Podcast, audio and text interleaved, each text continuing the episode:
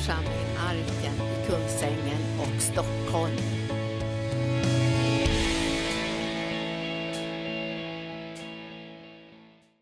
Välkommen helige Ande att eh, tala till oss genom ordet. Väcka tro i våra hjärtan och uppmuntra oss och styrka oss och eh, befästa oss i den vandring som vi har inför ditt ansikte.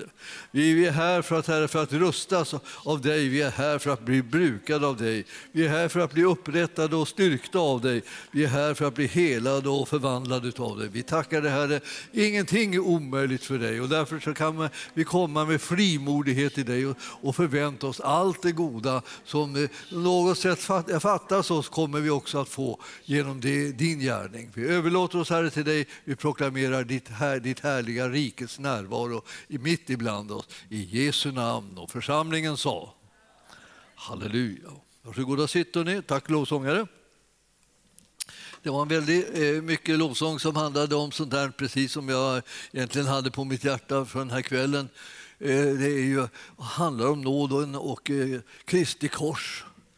Alltså jag vet inte, det, det ibland så eh, kommer man liksom tillbaka till det där och blir inte bara det att man råkar liksom läsa om det utan att man blir som gripen av det. Och det, det, är viktigt att få ett hjärta som är, som är öppet och vågar vara mottagligt och, och berört av Herren, Herrens budskap. Det är en, en, en stor vad ska jag säga, hemlighet som håller på att uppenbaras in i våra liv. Vi, vi, vi vet ibland inte riktigt hur vi ska säga det där, för att vi vet ju inte hur stor hemligheten är. Eh, utan vi är på väg att upptäcka den och det liksom går successivt och stegvis så här. Och plötsligt så, bara, så är det som att Herren griper tag i hjärtat och, och vi känner att vi får en brand som vi inte haft på länge och vi tänker, har jag blivit så seg? Nu ska det bli andra bullar av Herre, för nu ska, vi, nu ska jag överlåta, vi ska brinna för Jesus. Nu ska, men just det där att man blir så rörd av honom att man märker att eh, man har sjunkit ihop. Men, men man väcks och det, blir liksom, det ska bli någonting nytt. Och jag menar det att, att det, det, här det är så uppmuntrande. Liksom, det är inte uppmuntrande precis att se att man har sjunkit ihop, men, men, jag menar, men, men det, här, det är uppmuntrande att, att se liksom att nu väcker han mig. Alltså. Nu, är det slut med det här. Det, det är liksom, på sätt och vis lite nådigt att man inte liksom märker hur seg man är. Det kan man ju gå omkring och liksom, blir man inte plågad hela tiden då, utan man, man blir plågad först när man lämnar det. Då tänker man så här, ja, det var det, det. tack Gud, liksom var det eländet över. Liksom. Eh, jag, eh, jag, är inte kallad att vara seg, och det är inte du heller. Utan vi är kallade att vara brinnande och ivriga och liksom överlåtna. Och, så där. och Det är det som är så härligt, att när, liksom, när vi börjar höra Herren tala och när vi börjar höra vad han har gjort igen, så blir vi liksom eh, på nytt tända. Jag tänkte på den här, eh, liksom, gamla sången om korset här och Guds nåd. Så här. Ja, vet du, jag, jag, jag, känner mig liksom inte riktigt beredd på att den skulle beröra mig nu. Då. Som jag har hört och sjungit så många gånger så plötsligt så är det som, som att det är liksom ett budskap som är till mig och till dig liksom om vilken, vilken härlig underbar frälsare vi har. Vi ska gå till eh, första Korintierbrevets andra kapitel och börja där ikväll. Och Eh, jag tänkte tala om korset, Guds hemlighet, men jag, jag, jag, vet inte riktigt vad jag kommer att säga om det. Men eh, med Guds hjälp så, så ska det liksom komma att klarna ting. Eh, ni förstår att, eh, att det här är en hemlighet, det är ju inte liksom själva planen. Planen är inte att det ska vara hemligt, planen är att hemligheten ska uppenbaras. Så, eh, korset är liksom en, en, en hemlighet. Och jag, jag, minns ju när jag, var, när jag var ung och jag har vuxit upp i ett kristet hem. Och eh, jag har alltid trott på Jesus. Jag kan inte komma ihåg någon tid då jag inte liksom har trott på honom. Jag har alltid trott på honom. Det, det, var, det gjorde vi hemma. Vi trodde på Jesus. Alltså, det, var, det, var vi hade, det, det hade vi det gemensamt. Trodde, vi trodde alla på Jesus. Och, eh, och, alla släktingar, alla vänner, alla, alla trodde på Jesus. Jag trodde, jag trodde att alla trodde på Jesus överhuvudtaget. Men först när jag kom ut och liksom fick en chock då och då så här i världen så märkte jag att folk inte trodde på Jesus. Och särskilt svårt var det med att, det, att eh, förstå att det fanns människor som talade norska och inte trodde på Jesus. Alltså, för min farmor, va, hon var norska och med henne var jag liksom, jag säga, dag och natt. Jag, säga. jag var jämnt med henne. Och hon, är, hon var missionär hon var, hon var brinnande och hon visste inte vad, det, vad, säga, vad fruktan och tveksamhet hette. Utan hon var, det var Jesus för hela slanten. Så därför så, eh, hon talade, hon talade om honom på norska och jag fick ju liksom norska nästan som modersmål där i början när jag växte upp. Och, eh, och, och, och hörde jag norska då var det någon som talade om Jesus, det var jag övertygad om. Alltså, och så hörde jag plötsligt någon svära va, på norska. Alltså jag höll nästan på att trilla omkull. Jag, jag, jag, jag förstod inte hur kunde det vara möjligt. Det var ju norska. Det är det, det, är heliga språket. Nu kanske någon är här som är, som är från Norge, då kan ni känna er hedrade av det. Att liksom jag trodde att det var det heliga språket, där, liksom, där, man, där det var Jesus-språket, liksom, så att säga. det var norskan. Eller hur? Alltså, ja, ja. Det förstår man att det måste vara så. Eh, men, men i alla fall så, så var det så att det här, det, här, det här uppmuntrade mig så ofantligt liksom att, att, eh, att Jesus hade alltså varit med mig i alla dagar. så här. Men så var det ändå så att det här med korset var så väldigt mycket en hemlighet för mig. Alltså. Ja, det, det, är konstigt för att jag, hörde, jag har ju hört om korset och så. Det var ingen hemlighet att säga att jag inte visste vad som hände där. Men jag visste ändå inte riktigt vad som hände där.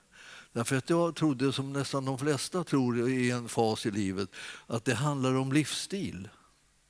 Det handlar om att följa honom, att inte synda. Inte vara dum, inte säga fula ord och inte göra fula gärningar så här på olika sätt. Det, det var det liksom. Kristenlivet liksom var följ Jesus och var som han och liksom så. Men jag, jag visste inte liksom att korset är, handlade om något mycket mer som skulle göra hela livet annorlunda. Nämligen att Herren hade tagit på sig all straff för den synden, inte som jag gjorde, utan den synden som jag var. Det vill säga att jag var en syndare. Jag kunde, jag, det, det, och jag, det var inte därför att jag hade syndat som jag var en syndare, utan därför att, det var, därför att jag var människa så var jag en syndare. För det blev alla människor så att säga, från syndafallets dagar. Jag var inte så som Gud ville att jag skulle vara ännu. Och det kunde bara ske genom att jag föddes på nytt, att jag blev som han ville att jag skulle vara.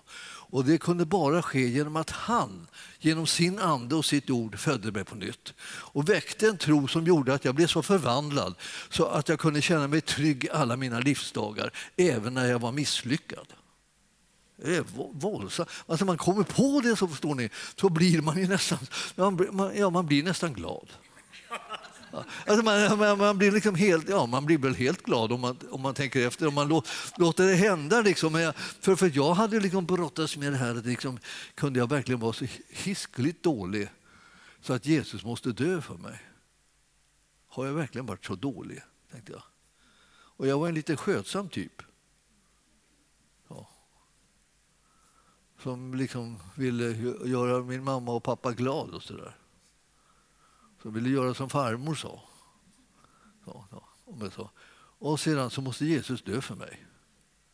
Jag, inte fatta, jag kan inte fatta det. Och, och det, var, det, var ju bra liksom egentligen för att det, det fick mig att tänka, för det, så småningom kom jag på att det berodde inte på det där.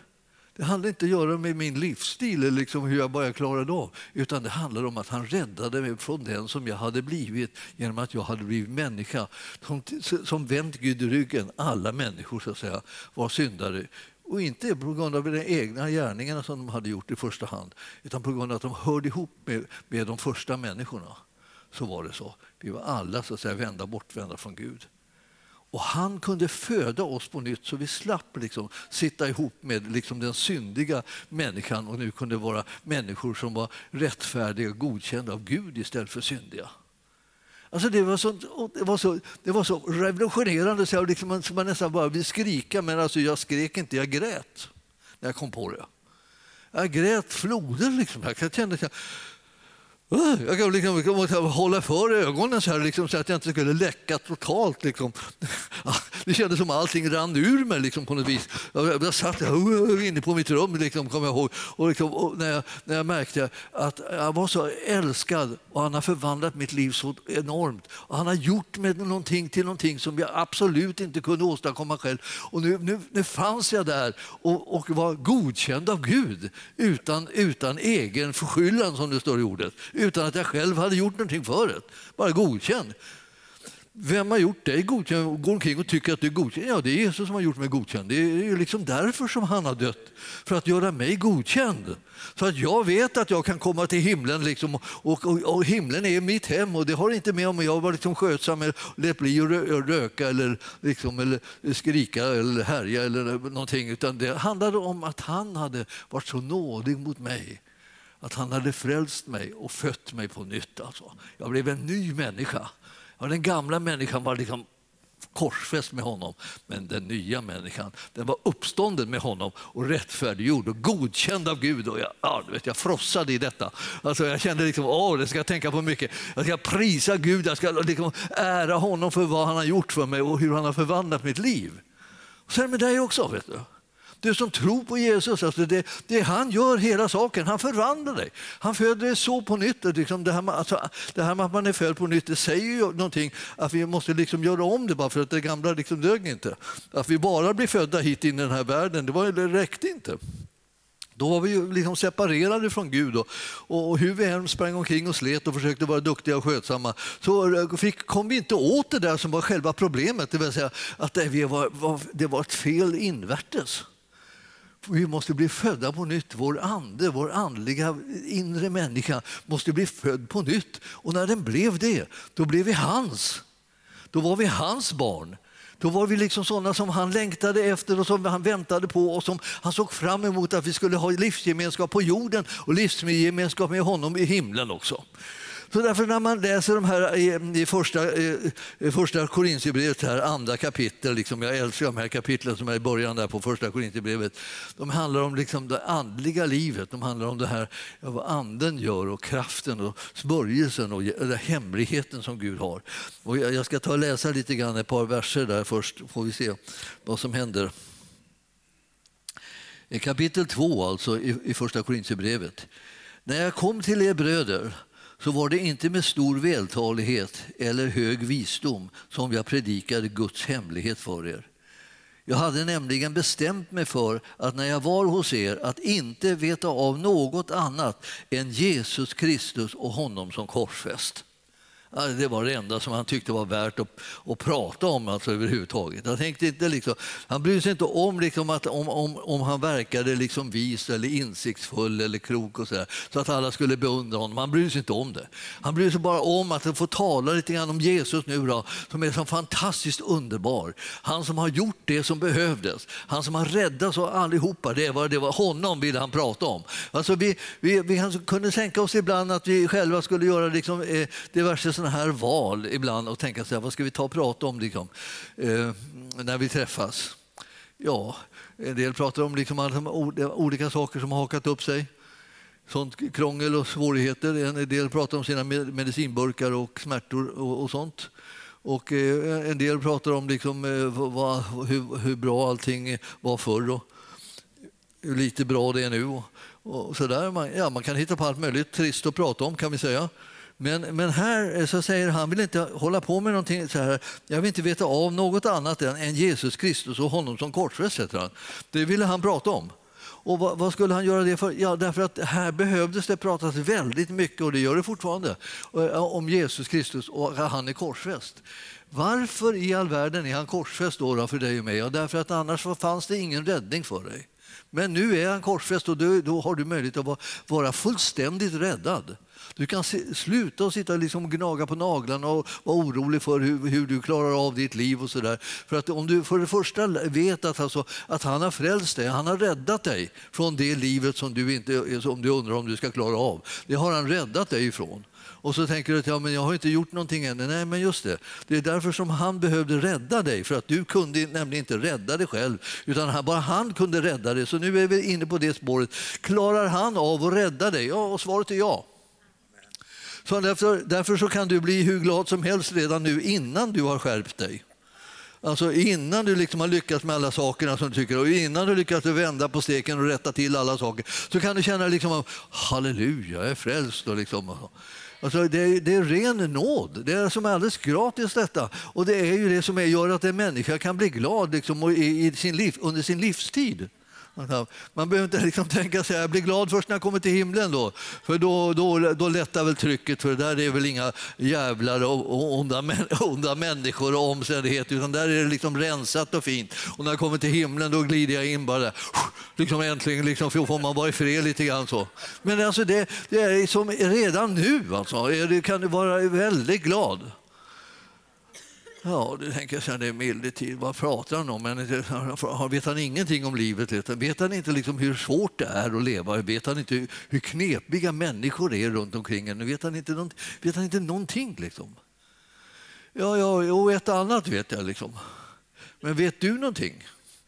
om det livet liksom som Jesus har gett dig så att du riktigt verkligen tror på det så att du får glädjen i behåll. Så att säga. Herren vill ju liksom att du ska bli glad.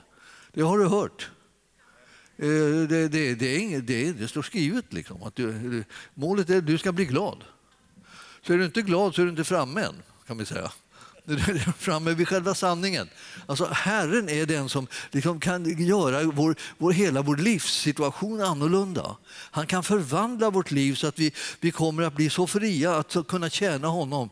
Så vi, vi, vi är så fria så vi fattar att all tid har blivit löst så att du kan tjäna honom.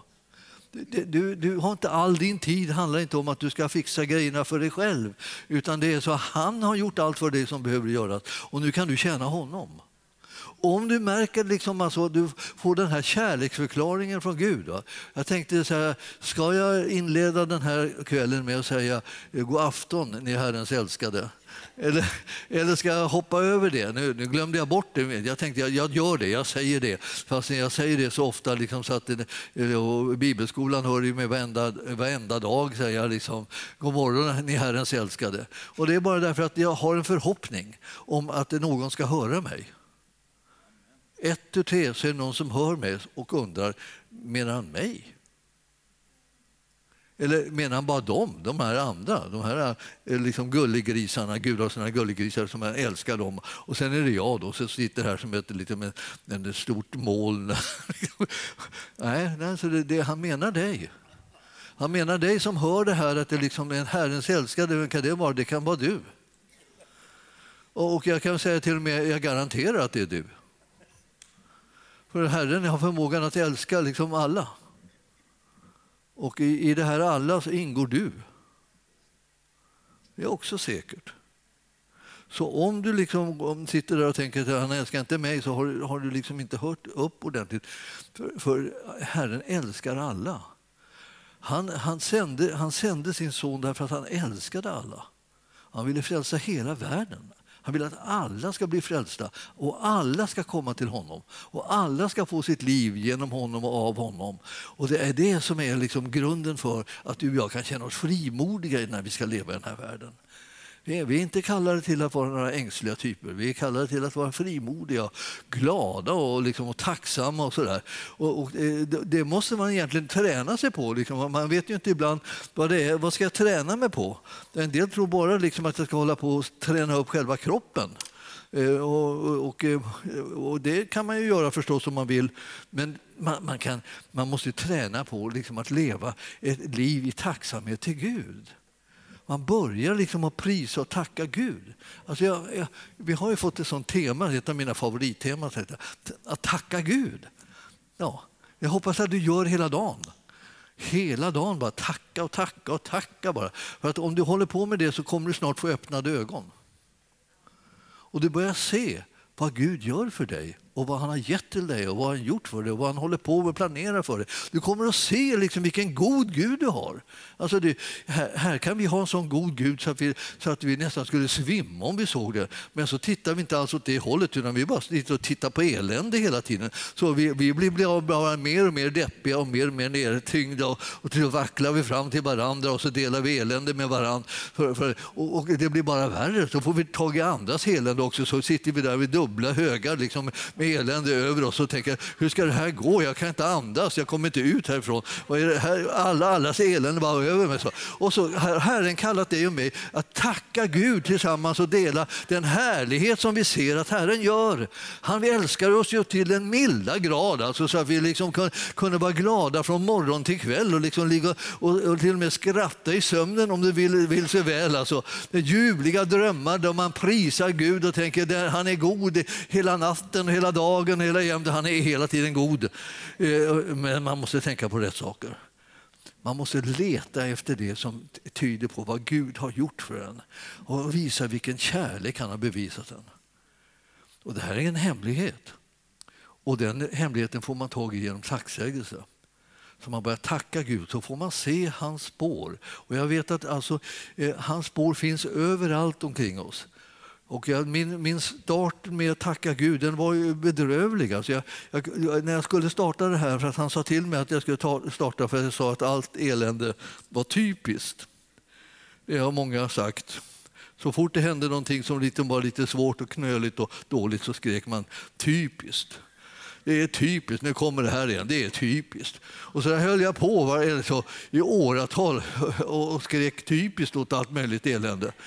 Och till slut så sa Gud någonting, han tröttnade väl totalt på mig, jag kan förstå det. Liksom. Så sa han så här, nej det är inte typiskt, det är ett undantag, sa han. Jag har aldrig hört något så befängt som att eländet skulle vara ett undantag. Jag hade ju sett att det var typiskt. Och det fanns ju jämt, det kom alltid tillbaka, det kom hela tiden det samma elände. Och då var det typiskt. Och det var jag säker på att jag hade rätt på. Att jag hade rätt, va? det var typiskt. Men han sa, du har fel, det är ett undantag. Jag tänkte, har han ingen kontakt med verkligheten? Jag vågar inte, jag vågar inte säga det nästan, men alltså det var nästan så jag tänkte. Liksom, att har han ingen kläm på liksom egentligen hur det är här i livet? Alltså. Men eh, då sa han, ja, eh, sätt igång och tacka mig för det goda som jag gör för dig. Ja, och vad skulle det vara, kände jag att jag frågade då i all tysthet. Ja, jag kände till vad goda, det goda han gjorde för mig. Vad, ska, vad är det då? Att till slut så liksom, eh, när jag låg på kvällen sen och skulle försöka sammanfatta dagen och tänka, fanns det något gott? Någonting gott någonstans? Så började jag tänka liksom så här, ja, vad är det som är gott? Vad, vad är det med den här dagen som har varit gott? Vad är det som är gott?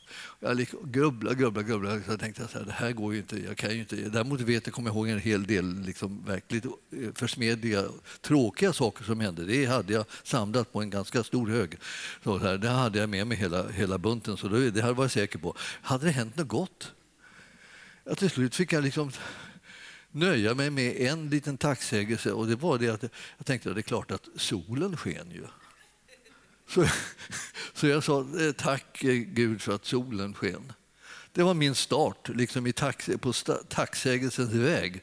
Men det var inte min slutpunkt.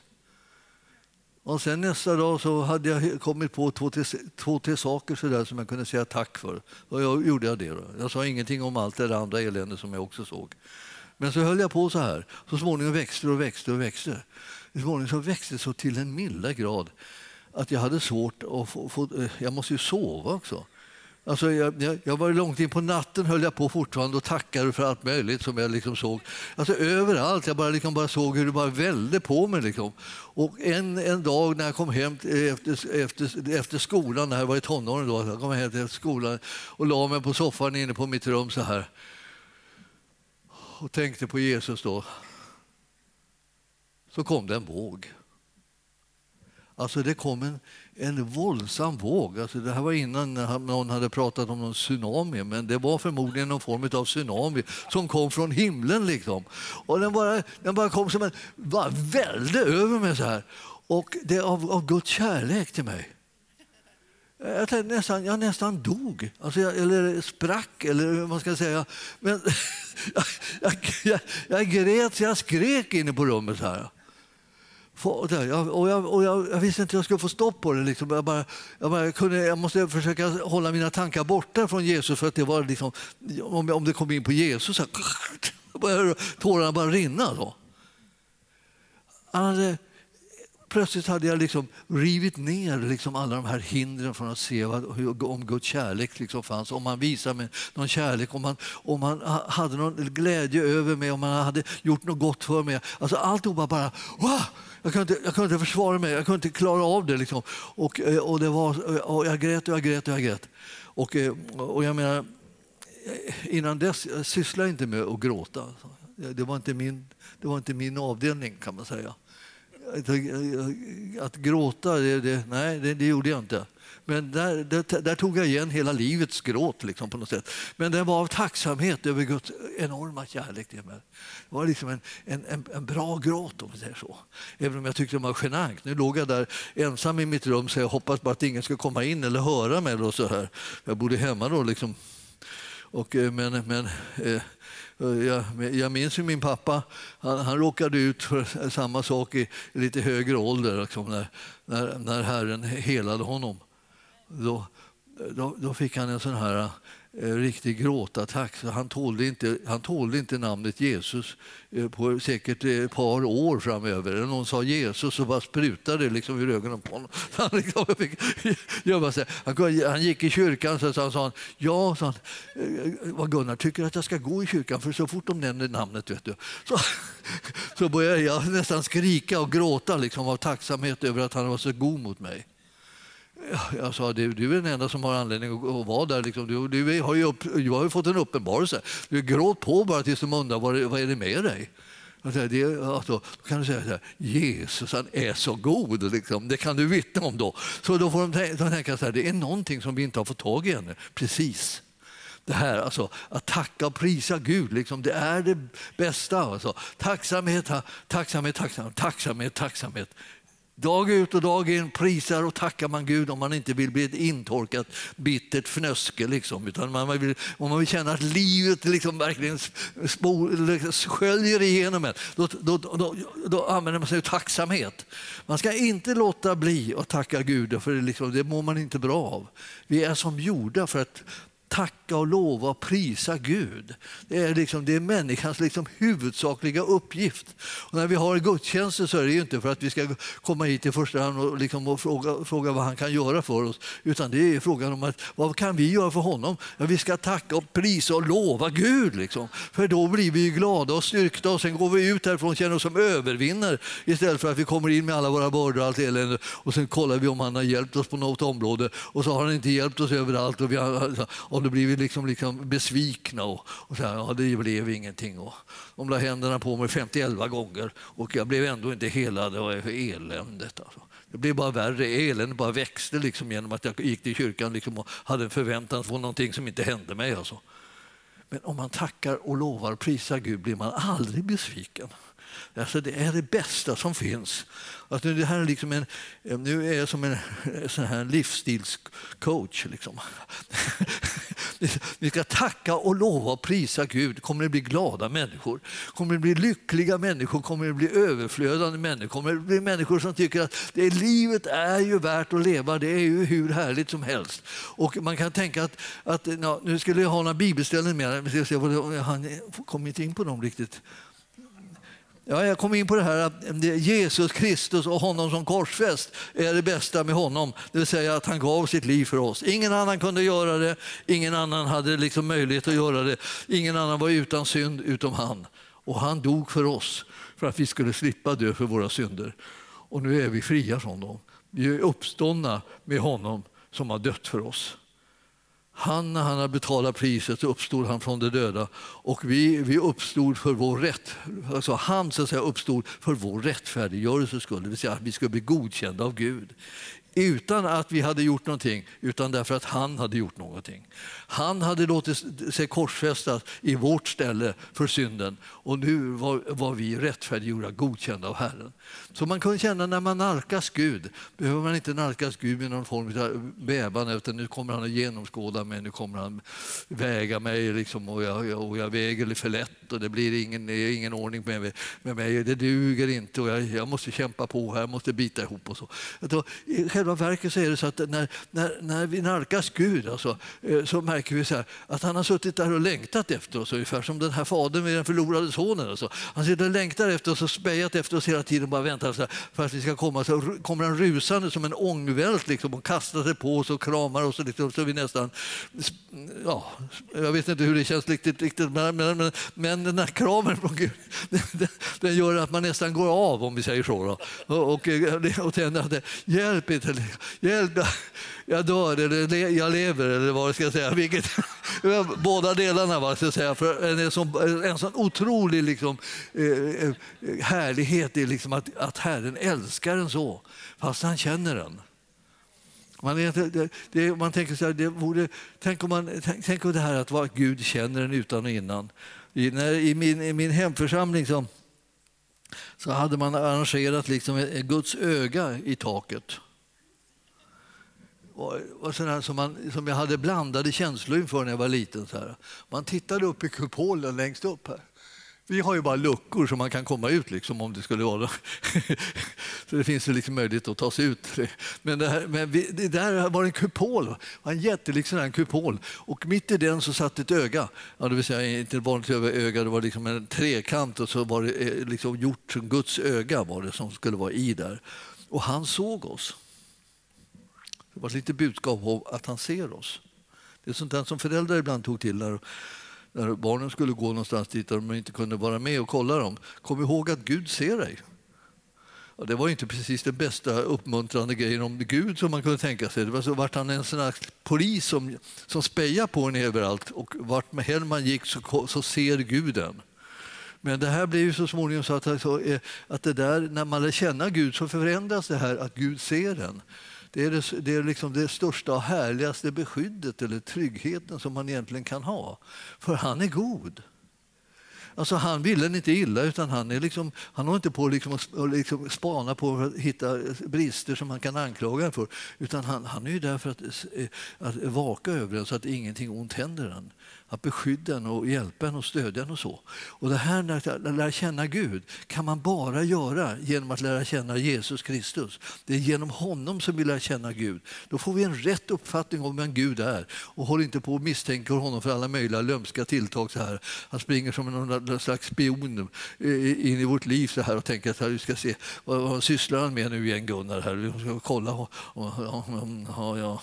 och så känner man sig liksom osäker. Kan det här vara okay? Kan det här vara godkänt? Jo, alltså när Gud ser på oss är det för att han vill oss väl. Och det här med att ha, ha ett öga som vakar över oss, säga, det, gör, det, finns, det, det gör den för att beskydda oss, naturligtvis. Det lär man så småningom känna liksom eh, Gud som att han, han, är som, han är som Jesus. Och Jesus han är god och har, har en djup kärlek till var och en av oss.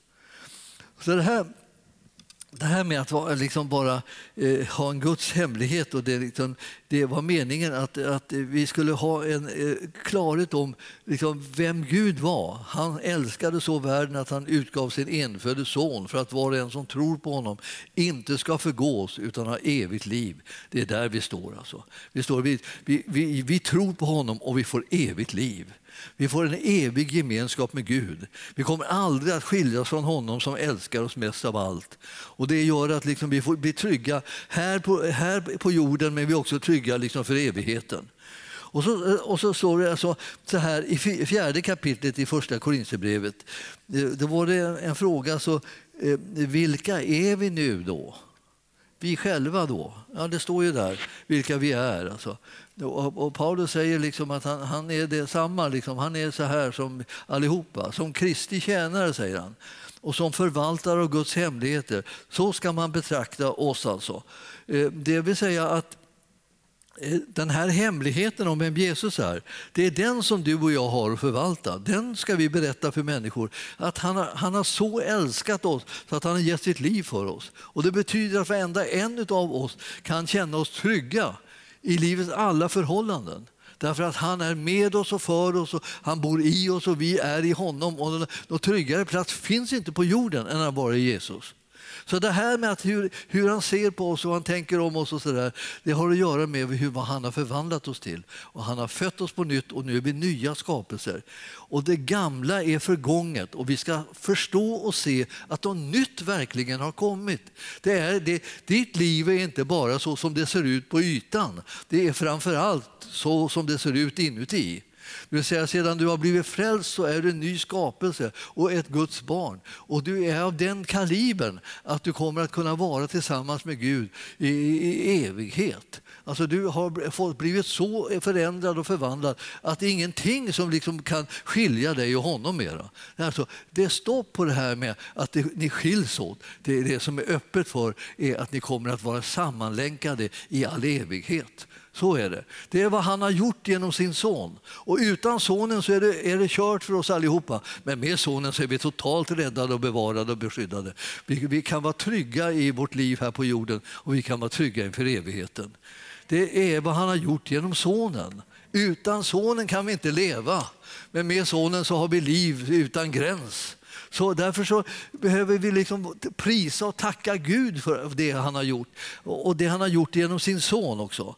För att jag känner att det här är beskrivning. Vad är vi för några människor? Ja, vi är de som känner till den här hemligheten och, och, eh, och, och vi, vi förvaltar den hemligheten. Eh, och det är den hemligheten att korset, det korset där Jesus hängde, det var vår räddningsplats. Där blev vi så att säga totalt frälsta och eh, är räddade från den här världens makt makter och krafter som bara vill bryta ner. Och så har vi blivit delaktiga i det som bygger upp och det som räddar och det som förvandlar och det som gör att du och jag får frimodighet och glädje i att tjäna Gud och överlåta oss till honom. Jag, jag, jag, jag kände ibland så här att jag, jag skulle önska att jag hade en, en ännu, ännu större insikt i det här. Men alltså, låt, låt oss gå till andra kapitlet, 14 versen bara. Jag ska avsluta med det känner jag.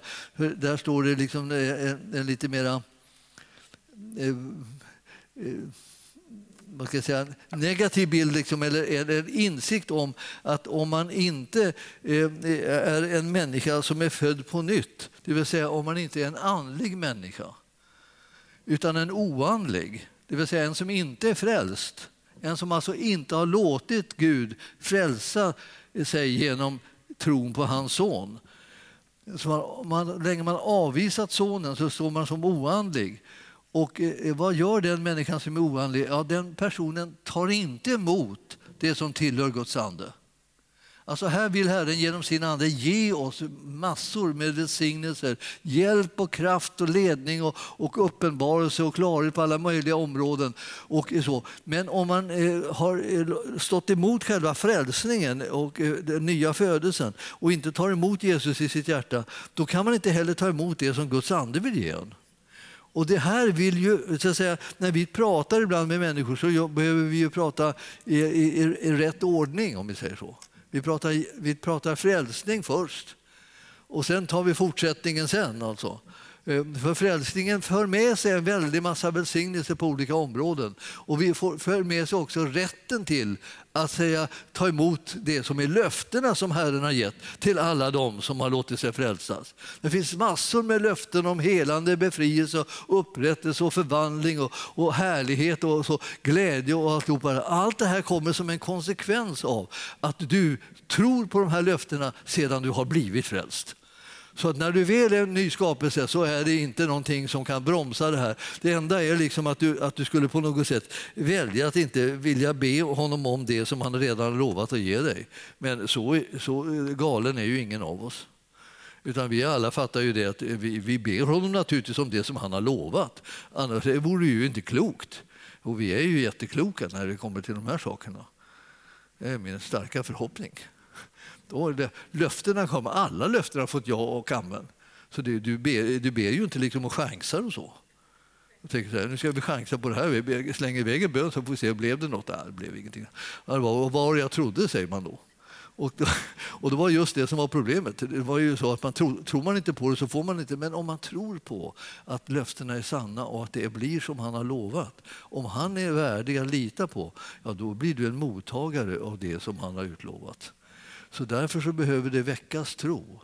Och varje gång vi talar om honom och varje gång vi påminner om bibelorden och löftena så kommer det väckas ännu mera tro i ditt och mitt hjärta. Och vi blir mer och mer de som är mottagare av det som Gud har utlovat. Och vi låter, slutar upp och leva liksom på något sätt i någon form av begränsning utan vi, vi tänker allt är möjligt för den som tror. Vi är, vi är mer än övervinnare. Han som bor i oss är större än den som är i världen. Vi har, vi har, vi har ord och löften och beskrivningar på våra liv som liksom vida överträffar allt det här liksom, eh, som är begränsade som finns i den värld där, där inte Jesus är Herre. Men i våra liv är Jesus Herre, för vi har inbjudit honom och kallat på honom och sagt Herre Jesus, du är min frälsare, du är min Herre. Det är du som ska få regera i mitt liv och det kommer inte finnas någon gräns för vad jag ska kunna göra tillsammans med dig för att förhärliga ditt namn. För mitt kallelse och din kallelse är att förhärliga namnet Jesus. Se till att han blir upphöjd och ärad. Det är det som det saken gäller. Och när vi gör det, då blir vi, då blir vi överraskande lyckliga. Ja. Så ja, man behöver liksom på något sätt våga sig på det här för att upptäcka vilken lycka det är att få tjäna och ära Jesus med sitt liv. Så himmelske Fader, vi ber att du ska verka i våra liv och genom våra liv och förhärliga ditt namn. Vi ber Herre att vi ska kunna se med tacksamhet alla de spår av härlighet och, och underbara gärningar som du har gjort för oss. Hur du har tjänat oss, hur du har hjälpt oss, hur du har betalat priset för oss, hur du har burit vår synd, du har gjort oss fria från allt mörker. Och nu kan vi stå här och tjäna dig och ära dig och vi bara tackar dig för det. Och vi ber Herre, öppna våra ögon så att vi ser vilken härlighet och glädje som du har berättat oss. Vilken kraft som vi har fått ifrån dig. Vilka möjligheter vi har att förhärliga ditt namn här på jorden. Och sen för hur trygga vi kan vara inför evigheten när vi ska få komma in i den härliga världen som du har förberett för oss. Och där det finns en boning också som är förberedd för var och en. Och vi vill vara delaktiga av det Herre. Låt oss se det, låt oss prisa dig för det Herre. Rädda oss ifrån våra egna begränsningar och låt oss komma in i din gränslösa härlighet istället. I Jesu namn och församlingen sa Halleluja, tack Jesus. Tack för att du har lyssnat. Vill du få del av mer information om församlingen Arken, vår helande tjänst, bibelskola och övriga arbete, gå in på www.arken.org.